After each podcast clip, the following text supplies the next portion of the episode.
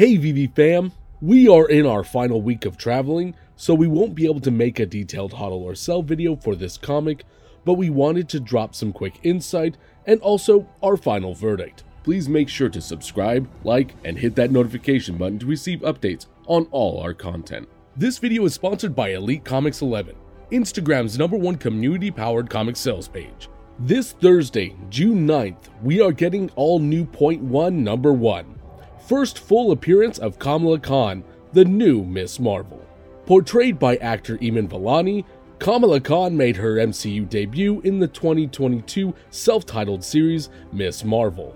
According to GoCollect as a 9.8 grade, this book is currently valued at $825 with a 90 day average sale of $948. Before we give our final verdict, we want to remind you that digital slabs are now available at cherrycharts.com.